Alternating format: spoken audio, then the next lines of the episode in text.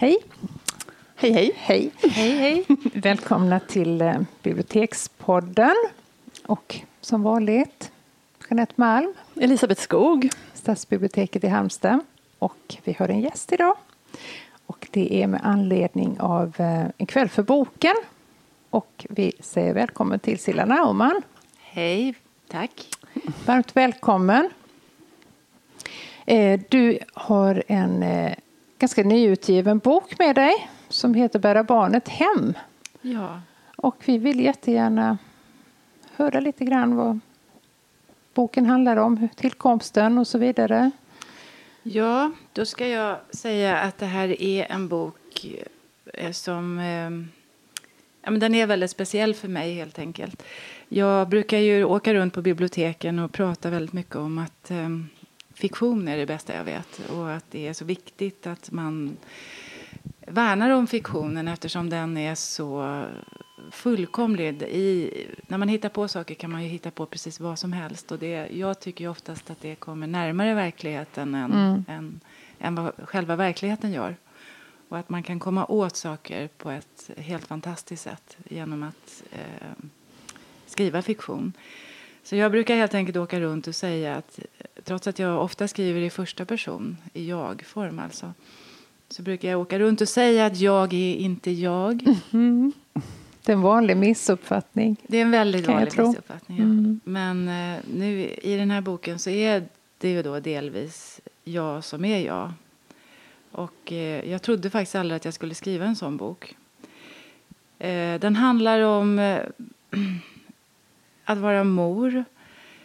Eh, jag har själv adopterat tre barn ifrån Colombia. Och eh, sen det första barnet lades i mina armar där för snart 26 år sedan så har jag funderat på om det skulle gå att skriva om staden Bogotá och om en kvinna som heter Anna i den här stan. Och jag har skrivit hundratals sidor om henne men är aldrig kommit fram till att jag kan skriva en bok om henne utan under tiden, under de här 26 åren så har jag skrivit nio andra romaner. Men hela tiden har jag hållit på med den här berättelsen om, eh, om den här staden som ligger så högt upp i Anderna med nio miljoner invånare. Och när man är där så, den ligger så högt upp, högre än Kebnekaise. Så när man är där så klappar hjärtat lite fortare och det känns som man har lite syrebrist hela tiden. Den har liksom blivit en magisk plats för mig och under alla de här åren så har mina barns biologiska mödrar liksom vandrat vid min sida och jag har tänkt så otroligt mycket på dem. Men så har jag, inte, har jag inte tyckt att jag har kunnat skriva det här för att det finns ju vissa begränsningar när man är författare.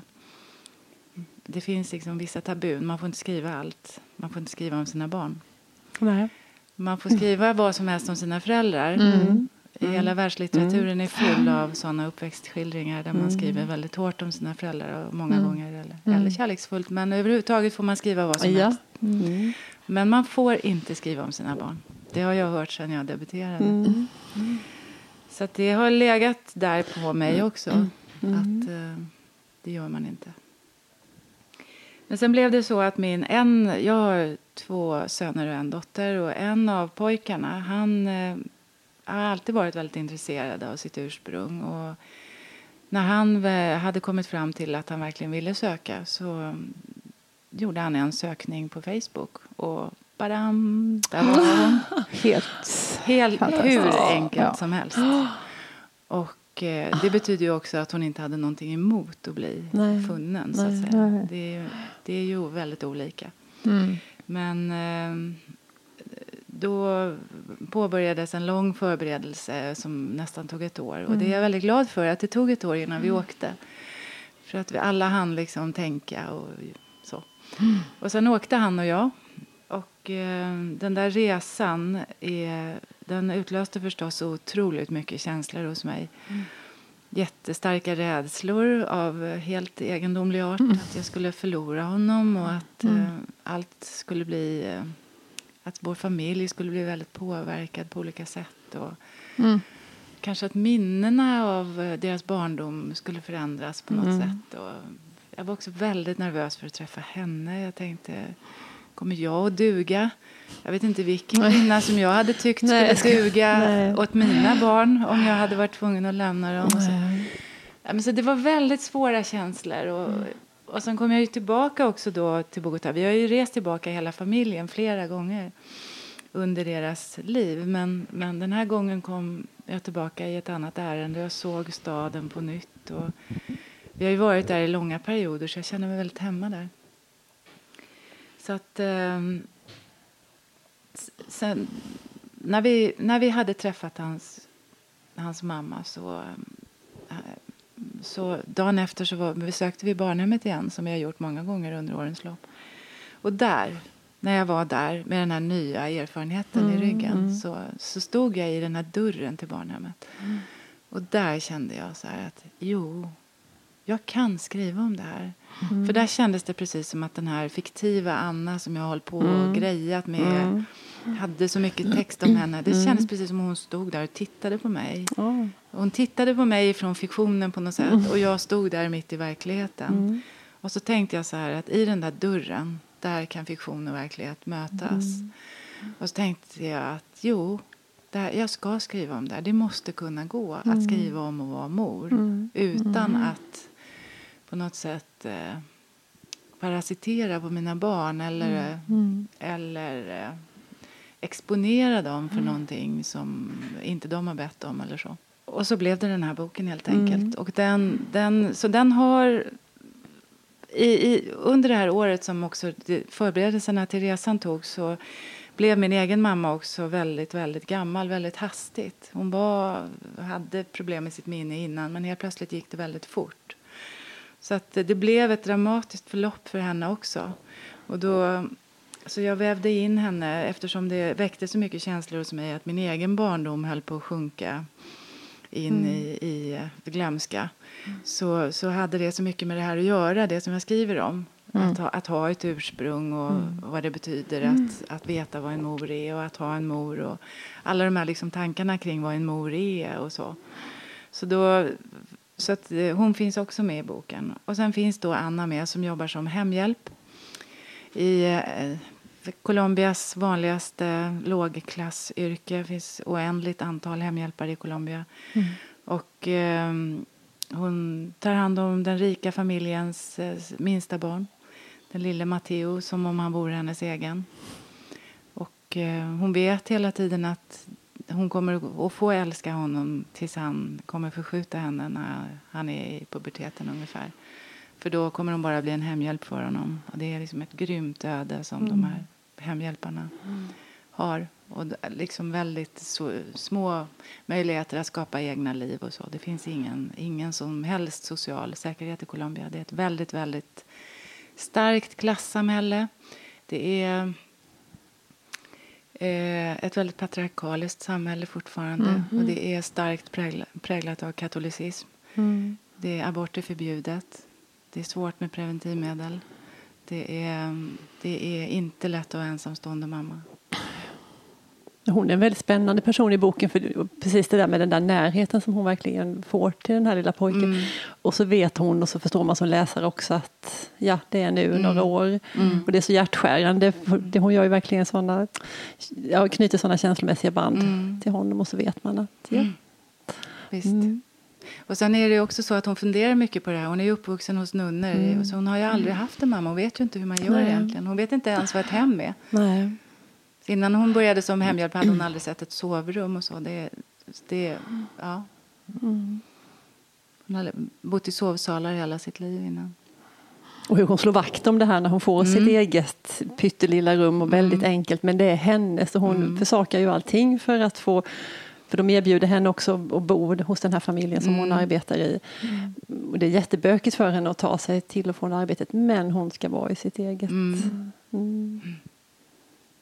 Ja, du, ja. Um, Räckte det eller vill ni Absolut. Nej, men vi, vi, men vi kan väl hoppa in. Vi hoppar lite hit vi hoppar, ja. Nej, vad jag kan säga också mm. kanske som tillägg, att jag, det är ju att naturligtvis så fick ju mina barn läsa det här mm. innan jag mm. lämnade in boken så att de eh, skulle få chansen att säga att de inte ville det. Liksom. Mm. Det, det, är den första frågan jag brukar få. Mm. Igår på Varbergs teater mm. på, eh, så var det en kvinna som mm. från balkong skrek, skrek den frågan så fort jag var färdig. Och, Frågar du dina barn? Ja, eller vad säger dina barn? Det är den första frågan jag får hela tiden. Och, eh, nej, men de har tyckt att det har varit eh, de har tyckt att det har varit roligt. Mm. Att, eh, för att de tycker också att det finns en hel del lite konstiga föreställningar om adoption och liksom väldigt mycket hemlighetsmakeri Mm. fortfarande kring det. Att man inte riktigt får fråga eller sådär. Så de tycker att det är ganska skönt och avklarnat och så. Sen tror jag, en av dem sa så här, men mamma, att du har känt allt det här. Jag tror att de på något sätt har tänkt att det är de som har känslor, inte jag. Så det, det blev lite något sorts uppvaknande så, men, men eh, inget emot det. Mm. Eh, Om vi går liksom till hur boken började, vi har intresserat oss lite här med de här olika författarna vi träffar om hur, hur börjar boken och hur, hur skriver man liksom inledningen? För den är ju alltid viktigt såklart, men det är ju någonting när man börjar läsa en bok, så här, ska man fastna i den eller inte och vad vill man liksom skicka med där precis i början? Ska jag läsa inledningen? Ja, Så kan vi prata om jättegärna. den sen. Ja, så gör vi.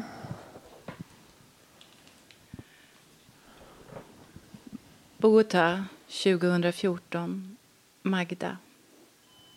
Det är vid den stora busstationen i västra Bogotá vi skiljs. Bergen tiger runt omkring oss och det regnar. Vi har suttit hoptryckta i taxins baksäte en lång stund alla tre. Men nu går hon ensam bort mot bussarna.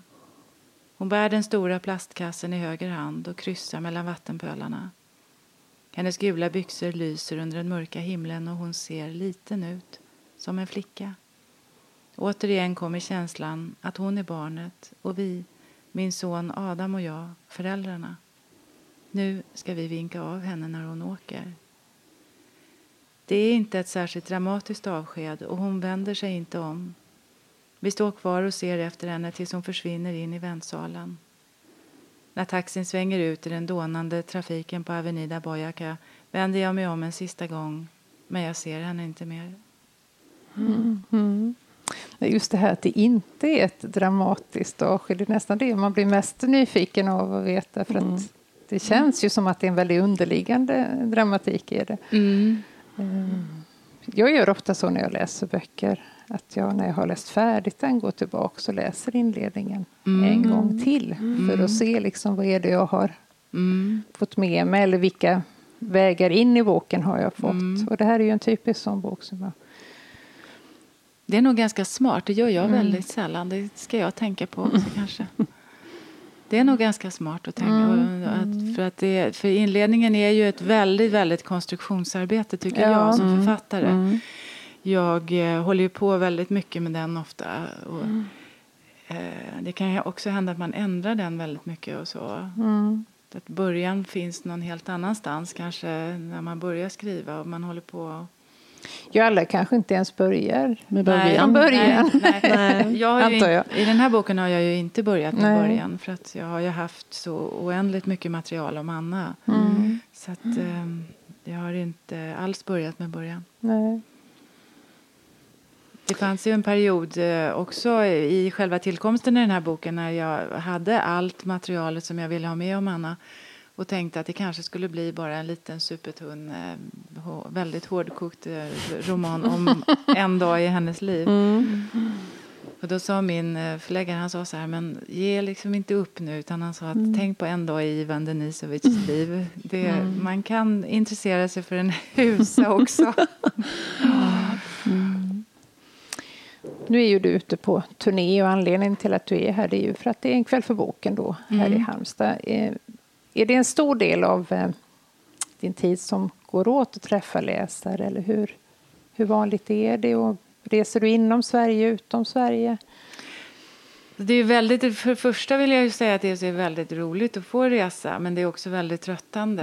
Och man kommer väldigt långt bort ifrån sin egen vardag där man, där man liksom går och murvlar. Och, och det är ju på något sätt förutsättningen för att det ska bli något skrivet. Så att man känner sig väldigt, eh, liksom, till slut känner man sig ganska främmande för sig själv för att man kommer aldrig in i det där vanliga livet. Men, men eh, det ha- handlar ju väldigt mycket om faktiskt hur pass eh, boken når ut. Så att allting med att man får komma ut handlar om att boken har på något sätt blivit uppmärksammad Mm. och har fått sina läsare. Och det är ju väldigt roligt, det är en grundförutsättning. Så att det, jag, det är ju, det, för mig känns det ju som att mitt författarskap har liksom tagit fart. Mm. Jag hade skrivit ganska många böcker när det inte hände någonting. Jag kanske inte pratade om... Jag har nog haft någon bok som jag inte har varit ute och pratat om någon enda gång. När hände det? När liksom, när Jag, jag, jag tror faktiskt att det då? var med, med eh, Kulor i hjärtat, min Mm. ungdomsbok som blev Augustnominerad. Då var det precis som att mitt författarskap liksom Mm. åkte upp i medvetandet. Och sen min första roman efter det var ju Springa med åror. Mm. Och då blev den också Augustnominerad. Och det, och då, så där hände det ju verkligen någonting. Den har jag ju varit ute och pratat om enormt mycket. Du var mycket här i Halland då? Ja, för då var det, ja, hela Hela Halland. Halland har läst den. Ja, varenda människa. ja. Ja, jo, jag träffade många igår Mm. som hade läst den och som nu vi- ville läsa den här också. Så det, var, Mm. det kändes jätteroligt. Ehm, jag gissar att du läser själv en hel del, sådär, kanske Mm. både för inspiration eller för lust eller för nöjen eller för distraktion. Eller, ja, vad läser du när du själv får välja? Ja, dels, jag, jag, läser ju, jag har jättemånga olika läsningar. För Mm. Dels så jag sitter i olika såna här nämnder och stipendienämnder och sånt. Ja. Så jag läser väldigt, väldigt mycket svenskt. Mm. Så att, och sen är jag handledare på Biskops Arne också. Så jag läser mycket manus Okej. och Mm, liksom mm, berättelser som mm. aldrig kommer ut. Eller som är i början av och som kanske så småningom kommer att bli någonting helt annat. Och så. så jag läser väldigt mycket liksom på olika nivåer kan man Ja, säga. läser du mycket samtidigt? Sådär? Har du flera Ja. grejer på gång? Ja. Sådär, polylitterär har vi fått för oss att kalla det. ja. Ja, jag läser jättemycket samtidigt. mm. Och jag håller oftast på med både manus och, och i olika vardande och, och eh, olika böcker och så. Jag kan säga, eftersom jag läser så mycket svenskt och har gjort det så många år så om jag själv får välja så läser jag då faktiskt oftast ut, alltså, eller vad ska jag säga, översatt. Mm. För att jag tycker att det är väldigt härligt att liksom komma utanför den här svenska kontexten och liksom läsa om andra klimat och andra gator och andra. Så att eh, jag har faktiskt just lämnat tre boktips till Bokus. till deras julsajt. ja, du kan väl hinta lite Då till oss hinta också. lite till Gör er det. också. Ja. Ja, det finns en roman som jag läst i år som jag tycker är helt fantastisk. Och det är Marie Ndaye, La Divine. Mm. Ja. Som är en av de mest gripande Mm. mor och dotterskildringar som jag någonsin har läst. Att den är helt fascinerande. Mm.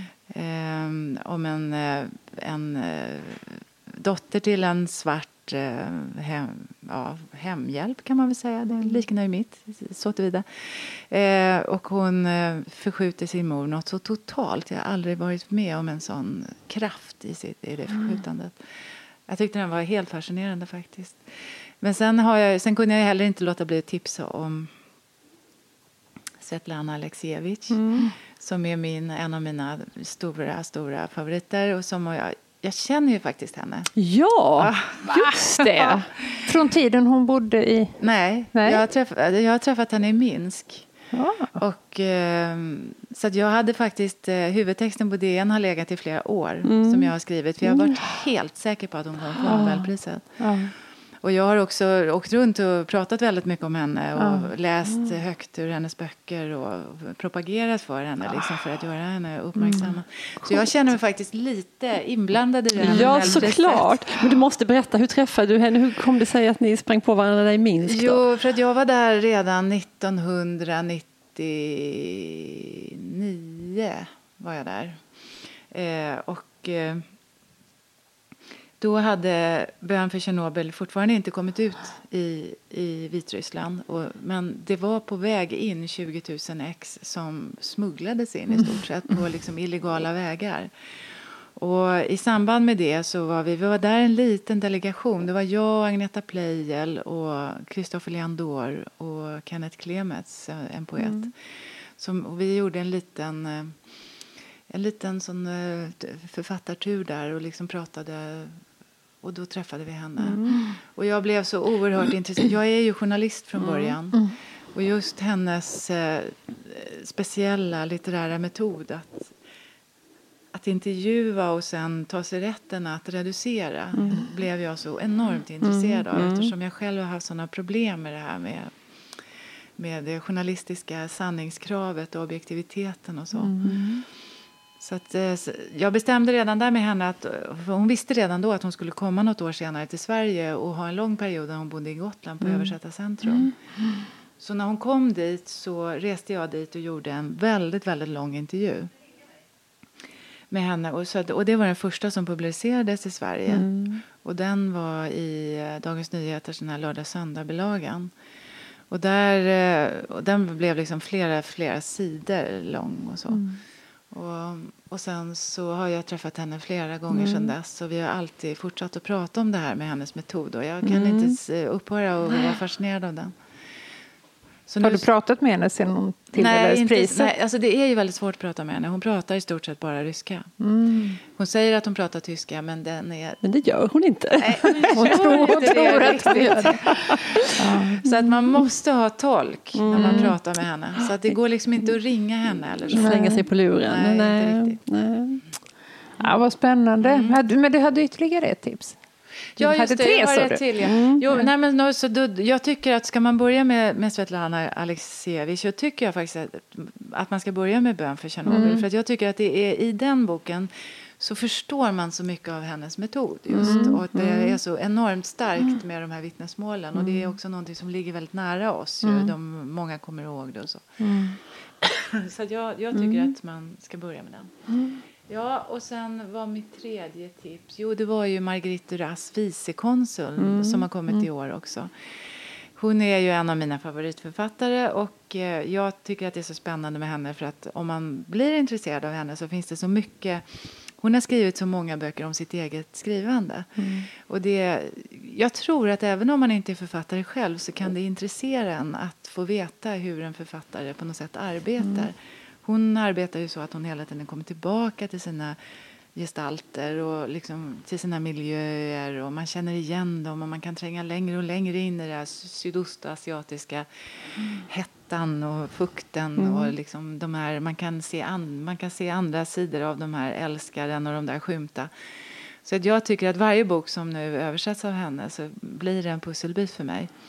Den här vicekonsten är väldigt gåtfull och lite krånglig men den är också, är man intresserad av henne så är den väldigt spännande att läsa. Hon har själv sagt att det är en av hennes viktigaste böcker. Mm. Jättebra tips. Mm. Tre kvinnor. Ja. Ja. Vilken bok önskar du att du hade skrivit står det här. Står det? Att jag ska Vi var så svara. tveksamma till om du ville svara på det. Jag tycker det är, Är det- har du någon sån där? Ja, det är det. Men, jag, men för att den, den gränsar ju liksom till lästipsen på Ja, något sätt. Men jag kan ju säga det att en, en banbrytande läsupplevelse för mig och därför så på ett sätt kan jag önska att jag hade skrivit den. Det är ju Alexandria-kvartetten. Eh, Jag läste den när jag var väldigt ung. Jag, jag tror jag var 14 år eller någonting. Eller någonstans där. Jag läste den här i vårt sommarhus. Här. Jag kommer precis ihåg jag, när jag la ner den fjärde delen. Den är ju i fyra delar. Som skildrar samma skeende ur fyra personers olika synvinklar. Jag kommer fortfarande ihåg den känslan när jag la ner den fjärde delen på det här skrangliga nattduksbordet där i det där lilla rummet på ovanvåningen där jag bodde.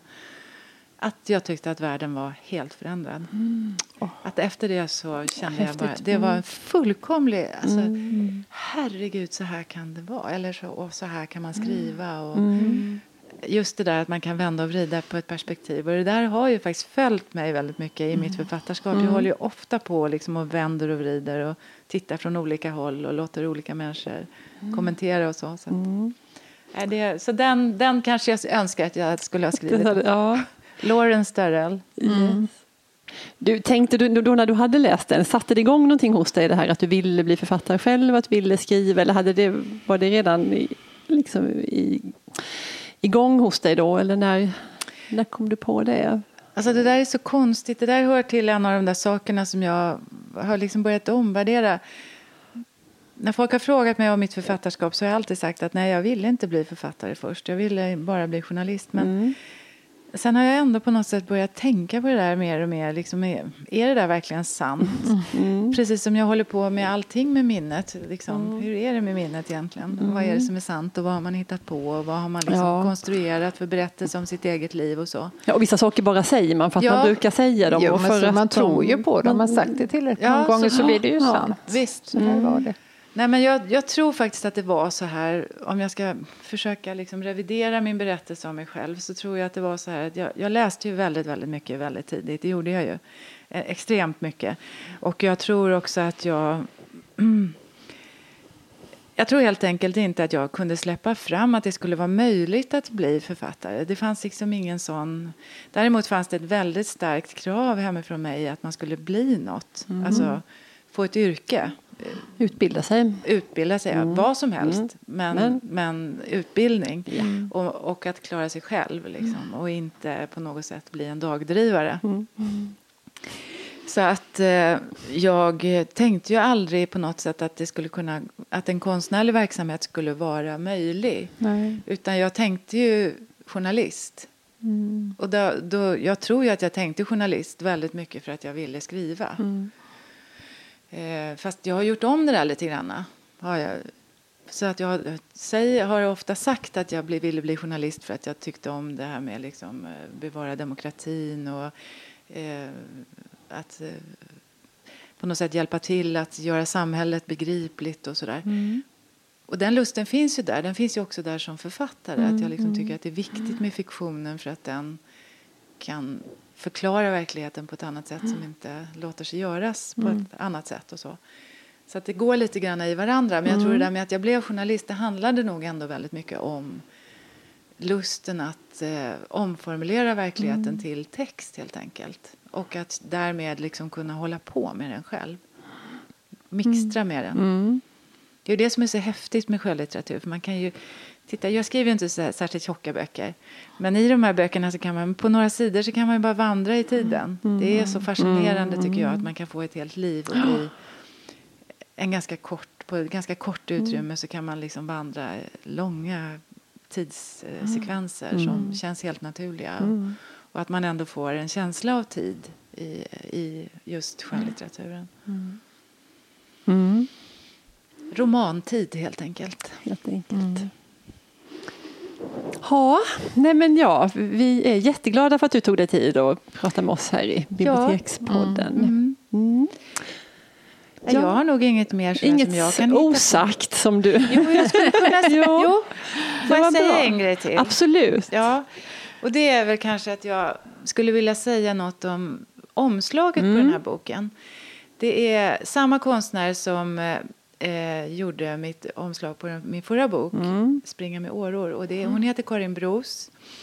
Och i hennes målningar så hittar jag ofta en sorts eh, samtalspartner, precis som jag kan göra i litteraturen. Och så är jag alltid så avundsjuk på målare, för att målare kan ju visa allt på en gång. Man tittar på en målning, visserligen kanske man behöver stå och titta på den ett tag för att uppleva allt, men den har ju allting i en, i en enda bild. När man skriver en roman så måste man ju börja på en punkt och sen så tar det tid innan man har nått till slutpunkten. Och under den där tiden så måste man vara liksom enormt koncentrerad på som författare att varje stoff som läggs på den där vägen ska innebära att bilden till slut blir fullkomlig. Och just den där avundsjukan mot målaren är liksom någonting som nästan har stegrat sig hos mig till ja. nästan något... eh, Alltså jag tycker det är helt fascinerande just det här att, att, att man är, som en målare kan berätta allt i en och samma bild. Liksom. Och då tycker jag verkligen att hon gör det. Och för mig, den, just den här detaljen som är på... Det är, man ser en kvinna som håller ett litet barn på ett speciellt sätt. Och så ser man lite vatten i bakgrunden. Och då, för mig, när jag såg den här bilden så var den så oerhört... Den gestaltade den där oformulerbara känslan av närhet till barnet. Att man lyfter barnet över en svår passage och trycker det emot sig för att det inte ska komma till skada på något sätt. Och på en gång i den här bilden så är jag både barnet och moden. Och den som bär. Mm. Ja, för att jag minns själv hur det var att sitta i famnen så. Mm. Och jag minns ju själv hur det är att bära mitt barn så. Mm. Så att den liksom speglar, den slår mellan två minnen hos mig Mm. hela tiden. Så den, den är väldigt eh, stark för mig i alla fall. Mm. Och sen tycker jag naturligtvis också att den blev väldigt bra. Den är väldigt grafisk så den passade väldigt ja. bra där. Men, så jag är också väldigt glad för att jag kände inte henne från början men jag har frågat väldigt snällt om jag får använda hennes Mm. målningar på mina omslag och det har jag fått och så har hon tyckt om mina böcker och så. Så nu ska Mm. hon och jag ha ett samtal. Hon har en stor utställning på Valdemarsudde. Mhm. Så nu ska hon och jag ha ett samtal som någon som hör den här podden som ska åka till Stockholm kan komma till Valdemarsudde då och Ja. höra oss samtala om mor och barn i text och bild. Ej, vad intressant. Ja. När är detta? Den 11 november så det är Mm, ganska det är snart. ganska snart. Ja. Mm. Vad spännande och roligt att ja, samarbeta med en konstnär och göra något tillsammans. Väldigt roligt. Mm. Och det är någonting som bara har kommit så. Mm. så att det är, ju- Jag tycker att det känns väldigt roligt med författarskapet. Att det känns som att i och med att böckerna fick lite större spridning så har det hänt väldigt många Mm. roliga saker. Liksom. Så att det, jag känner mig väldigt glad. Ja, Mm. och vi är glada. Och vi är jätteglada. Vad bra. Ja, men Ja. då säger vi tack för idag. Det gör vi. Ja. Tack så hemskt mycket. Tack själva. Hej då.